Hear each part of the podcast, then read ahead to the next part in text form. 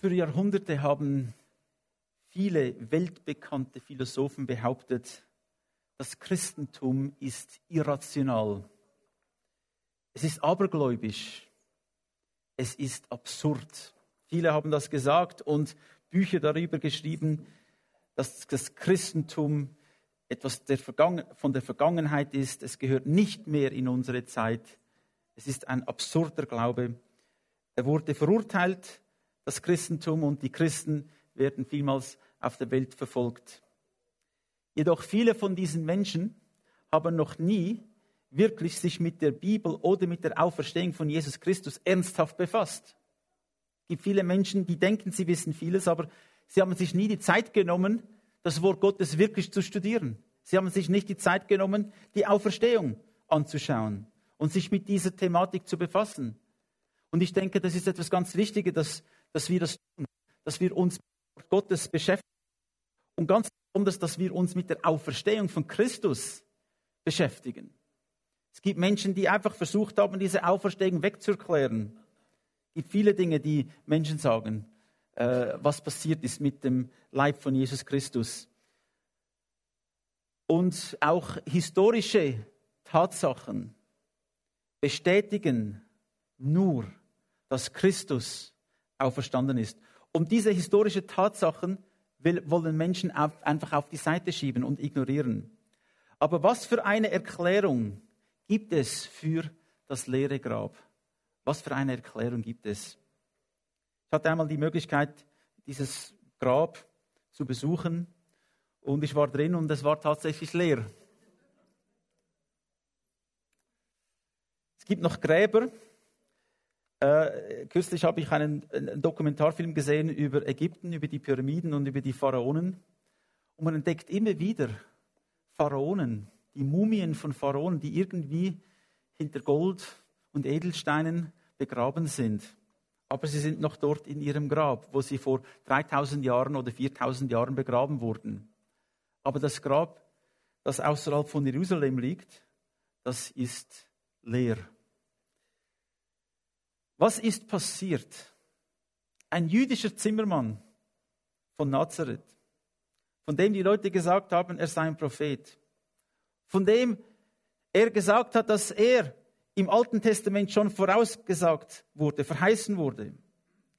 Dieser jüdische Zimmermann hat auf der Erde gelebt vor ungefähr 2000 Jahren, hatte keine, eine, keine höhere Ausbildung, er hatte auch keine Armee, hatte, er hat sein Land nie verlassen, er war nicht politisch tätig, er war ein einfacher Mensch. Dieser Jesus von Nazareth hat viele Wunder vollbracht in der Öffentlichkeit, nicht hinter verschlossenen Türen. In der Öffentlichkeit, die alle sehen konnten. Viele Zeichen und Wunder. Aber dann hat sich die Meinung gegen ihn gewandt, gegen ihn gestellt. Und er wurde dann als ein Krimineller verhaftet, obwohl niemand ihm auch nur eine einzige Schuld nachweisen konnte. Selbst der Pilatus, der Statthalter, hat gesagt, ich sehe in diesem, dieser Mensch hat nichts Falsches getan, wofür er gekreuzigt werden müsste.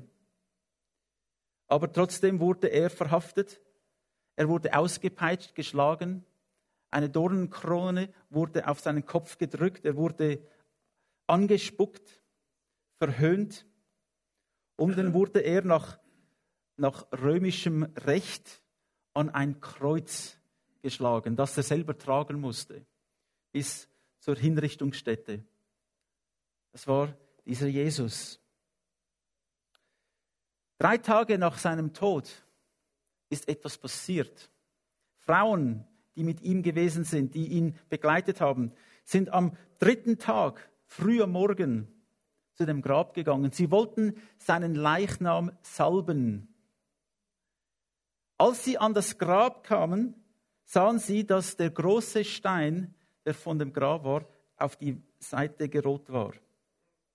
Und sie behaupteten, dass sie Christus, dass sie Jesus von Nazareth gesehen haben. Sie behaupteten, dass Jesus auferstanden ist. Sie gingen zurück zu den Jüngern von Jesus und erklärten ihnen, wir haben ihn gesehen, er ist auferstanden. Die Jünger aber glaubten ihnen nicht. Die Jünger glaubten es nicht. Die Jünger waren irgendwo in einem Raum versteckt. Sie hatten Angst, dass als die Jünger von Jesus, dass auch sie jetzt die Nächsten wären. Sie waren verängstigt. Sie versteckten sich. Ihre, ihr Leben ist zu einem, einem Halt Stopp gekommen. Derjenige, der gesagt hat, er wird ein ewiges Reich aufrichten, derjenige ist tot, haben sie gedacht. Und ihr könnt euch vorstellen, sie waren mit Jesus unterwegs für drei Jahre, über drei Jahre. Sie haben viele Wunder und Zeichen gesehen, die Jesus getan hat. Und nun war dieser Jesus tot. Und als die Frauen zurückkamen und gesagt, nein, er ist nicht tot, er lebt, haben sie nicht geglaubt. Der Petrus und der Johannes sind dann zum Grab gegangen und haben nachgeschaut, ob das wirklich so ist, was die Frauen sagen. Und als sie in das Grab hineinkamen, fanden sie bestätigt, was die Frauen sagen. Jesus war nicht in diesem Grab. Die Grabkleider ordentlich zusammengefaltet und er war nicht in dem Grab.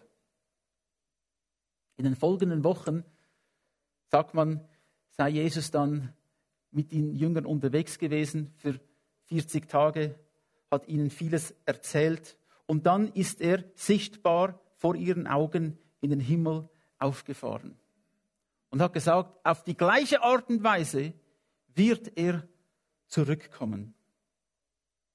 Das ist das Fundament, auf welchem das Christentum beruht. Dies, aus diesem Grund wurde das Christentum in der gesamten römischen Welt und bis heute in der ganzen Welt verbreitet. Und auch heute hat noch einen enormen Einfluss. Es gab sehr viele Bewegungen und Despoten, die versuchten, das Christentum auszurotten. Millionen und Millionen von Christen wurden schon umgebracht. Und trotzdem wächst heute das Christentum mehr und schneller als irgendeine andere Bewegung.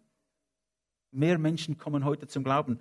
Selbst in Ländern wie Iran, Irak und anderen Ländern, wo es verboten ist, das Evangelium zu verkünden. Selbst in Ländern wie China, Kambodscha, Vietnam, Laos, wo es verboten ist, das Evangelium zu verkünden. Selbst dort kommen sehr, sehr viele Menschen zum Glauben an Jesus Christus. Wie kann man das einfach so wegerklären? Wie kann man sagen, Jesus Christus ist nicht auferstanden, wenn wir nur die Kraft in dieser ganzen Bewegung betrachten über die 2000 Jahre, in der es jetzt das Christentum gibt? Wie konnte dieser einfache Zimmermann eine solche Bewegung ins Leben rufen, wenn er nicht wirklich der Sohn Gottes ist, wenn er nicht wirklich auferstanden ist? Die, Männer, die Menschen fragen ja, was, was für Beweise gibt es für die Auferstehung? Nun, wir lesen zum Beispiel in der Apostelgeschichte 1, 3. Diese Männer, diesen Männern hat er sich nach seinem Leiden gezeigt und ihnen viele sichere Beweise dafür geliefert, dass er wieder am Leben war. 40 Tage lang ließ er sich unter ihnen sehen und redete mit ihnen über die Herrschaft Gottes. Dann lesen wir, ich habe euch in erster Linie das weitergegeben, was ich auch empfangen habe. Christus ist für unsere Sünden gestorben, wie es die, Schrift, die Schriften gesagt haben. Es wurde vorausgesagt im Alten Testament. Er wurde begraben und am dritten Tag auferweckt, wie es die Schrift gesagt, Schriften gesagt haben. Er ist dem Petrus dann erschienen und dem Kreis der Zwölf. Danach erschien er mehr als 500 Brüdern auf einmal, von denen die meisten noch am Leben sind. Nur einige sind entschlafen. Und danach erschien er dem Jakobus, dann allen Aposteln, sagt der Paulus. Nun, die Tatsache ist, dass ganz viele Menschen Christus gesehen haben nach seiner Auferstehung. Sie haben mit ihm gesprochen, sie haben sich mit ihm unterhalten, er hat sich vielen Menschen gezeigt. Die Pharisäer, die ja verantwortlich waren für die Kreuzigung von Jesus, wollten ja nicht, dass diese Nachricht verbreitet wird. Sie wollten nicht, dass die Menschen an Christus glauben. Sie haben äh, Gerüchte verbreitet, dass die Jünger von Jesus beim Grab gewesen waren und den Leichnam gestohlen haben. Aber ist das wirklich eine Möglichkeit, dass der Leichnam von Christus gestohlen wurde? Ist das eine Möglichkeit? Nun, was ist dann passiert? Nachdem Jesus gestorben ist, hat man seinen Leichnam genommen und in einen Grab hineingetan. Und dann hat man einen, einen ungefähr eineinhalb, eineinhalb Tonnen bis zwei Tonnen schweren Stein vor die Graböffnung gerollt. Und weil die Pharisäer so Angst hatten, dass die Jünger den Leichnam stehlen würden, haben sie dem Pilatus gesagt, bitte versiegle diesen Stein und stelle eine römische Wache, das waren mindestens vier bis fünf Soldaten. Ich denke, es gibt auch Hinweise dafür, dass es einiges mehr waren, dass es vielleicht zwei oder drei Wachen waren. Auf jeden Fall wissen wir, dass mindestens vier bis fünf Soldaten vor dem Grab waren. Und das waren nicht einfach äh, äh, normale Soldaten, das waren trainierte Soldaten in der römischen Armee, die schon viele Schlachten erlebt hatten. Und eines, was in der römischen Armee sehr ausgesprochen war und sehr äh, markant war, war die Disziplin, die geherrscht hat. Die Angst vor dem Ungehorsam. Warum konnte der Cäsar, der römische Kaiser, ein solches Heer aufrechterhalten? Er konnte es, weil die römischen Soldaten trainiert waren, genau das zu tun, was ihnen gesagt wurde.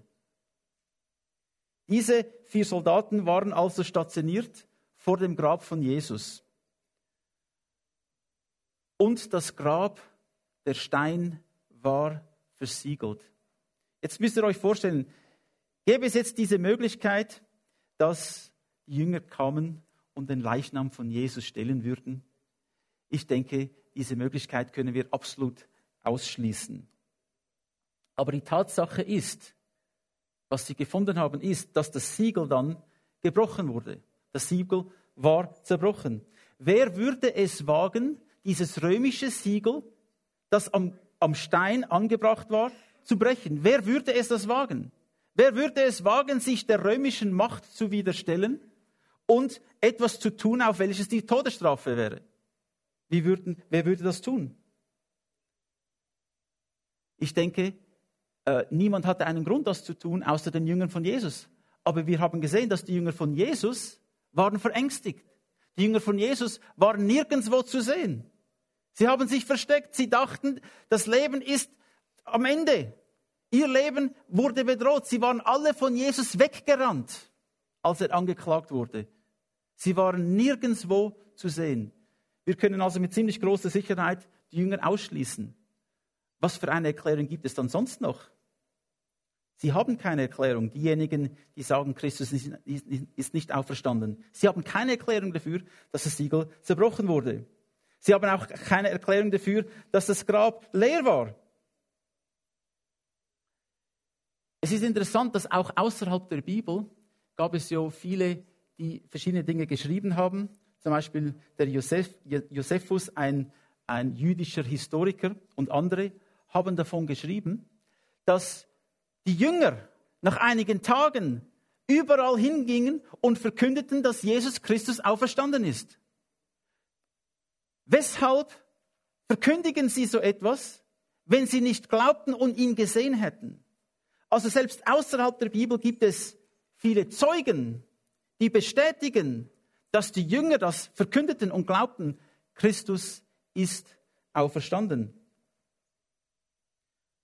Petrus hat dann diese Botschaft weitergegeben. Und obwohl die Besatzungsmacht, die Römer dort waren, und obwohl die Pharisäer, die jüdische Herrschaft dort waren, kamen sehr viele Menschen zum Glauben an Jesus Christus. Tausende von Menschen in Jerusalem, die dabei waren, die gesehen hatten, dass Jesus gekreuzigt wurde, die gesehen hatten, dass Jesus hingerichtet wurde, geschlagen wurde. Tausende, Tausende von Menschen haben dann an Jesus Christus geglaubt aufgrund von dem Zeugnis des Petrus, von seiner Predigt. Weshalb haben alle diese Menschen geglaubt? Der Grund war, niemand konnte der Auferstehung widersprechen. Niemand konnte sagen, Jesus Christus ist nicht auferstanden. Die Pharisäer hatten keine Erklärung. Wir wissen, dass die römische Wache dann zu den Pharisäern gegangen ist, sind und haben gesagt, Jesus Christus ist nicht mehr im Grab. Das Grab ist leer. Er ist auferstanden. Sie haben ihnen erklärt, dass Engel gekommen sind. Engel und den Stein weggerollt haben. Haben sie ihnen gesagt. Und was haben sie sich ausgedacht? Die Pharisäer, sie haben sich ausgedacht, dass sie eine Geschichte verbreiten sollen, dass die Jünger den, Grab, äh, den Leichnam von Jesus gestohlen haben und, aus, und dass sie, die, äh, die Römer, die römische Wache geschlafen haben. Und diese Geschichte, dieses Gerücht ist wirklich nicht sehr glaubhaft. Wenn eine römische Wache geschlafen hätte, das wäre das Todesurteil gewesen für diese römische Wache.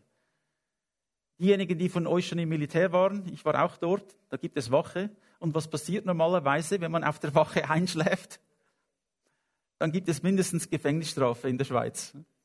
Aber in der römischen Armee gab es nicht die Gefängnisstrafe, es gab die Todesstrafe.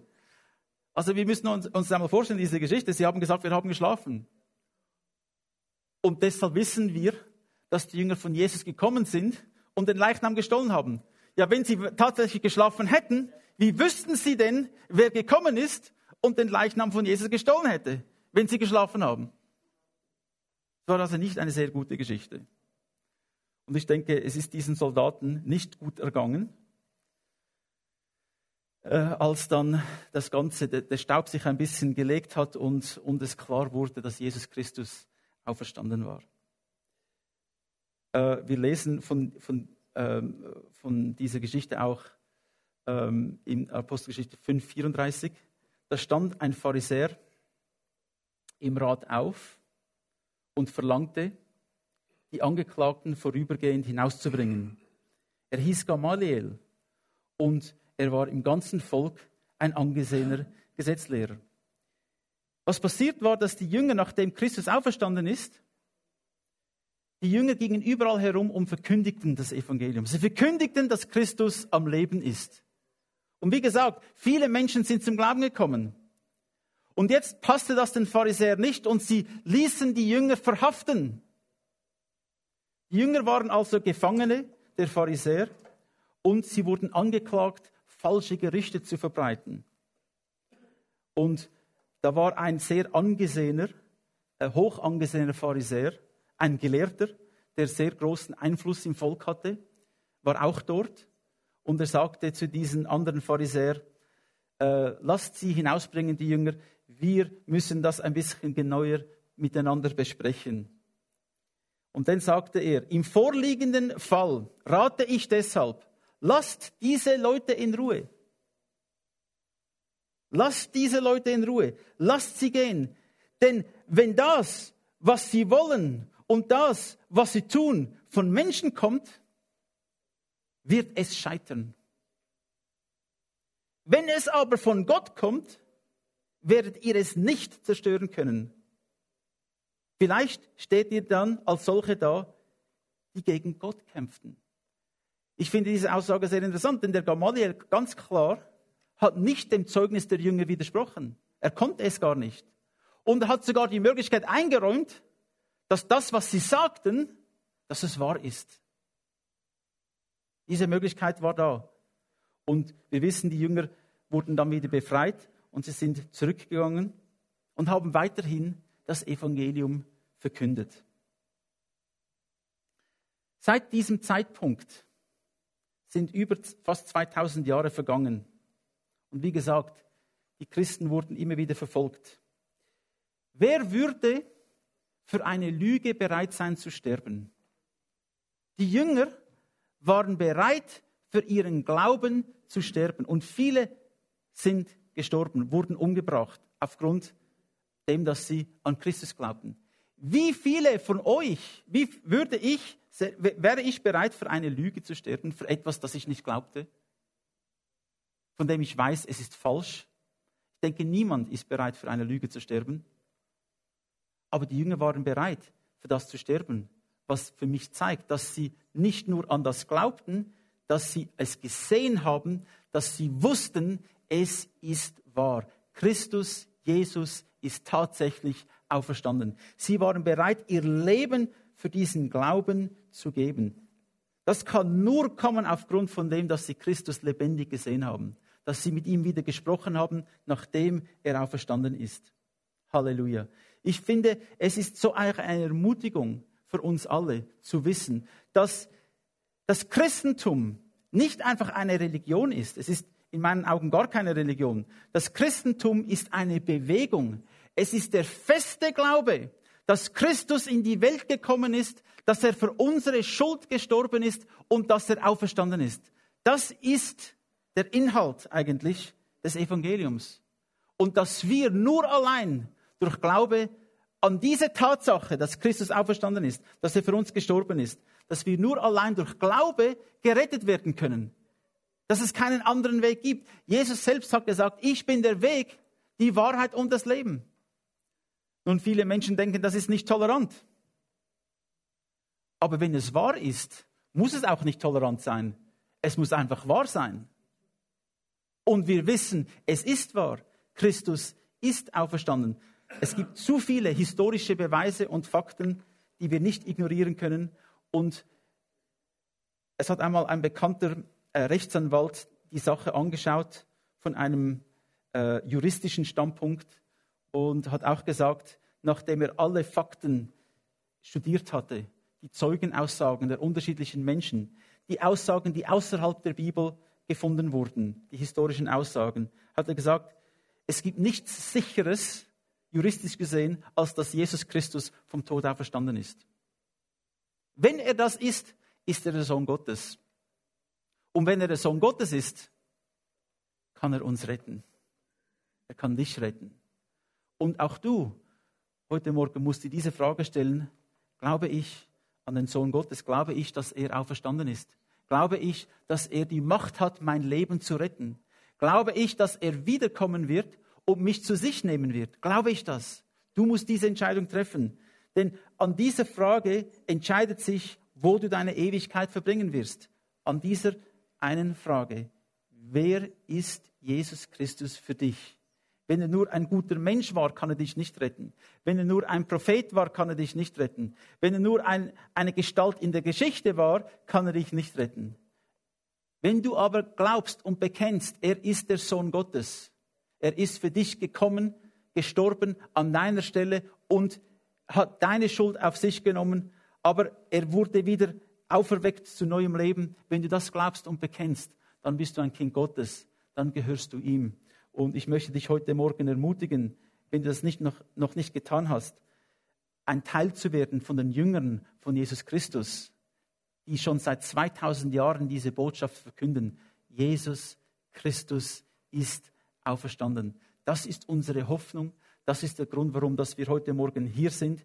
Das ist der Grund, warum das Christentum nicht gestorben ist, sondern vergrößert, vergrößert wurde und wuchs und wuchs und jetzt noch stark am Wachsen ist, weil Christus auferstanden ist. Amen. Amen. Preis den Herrn.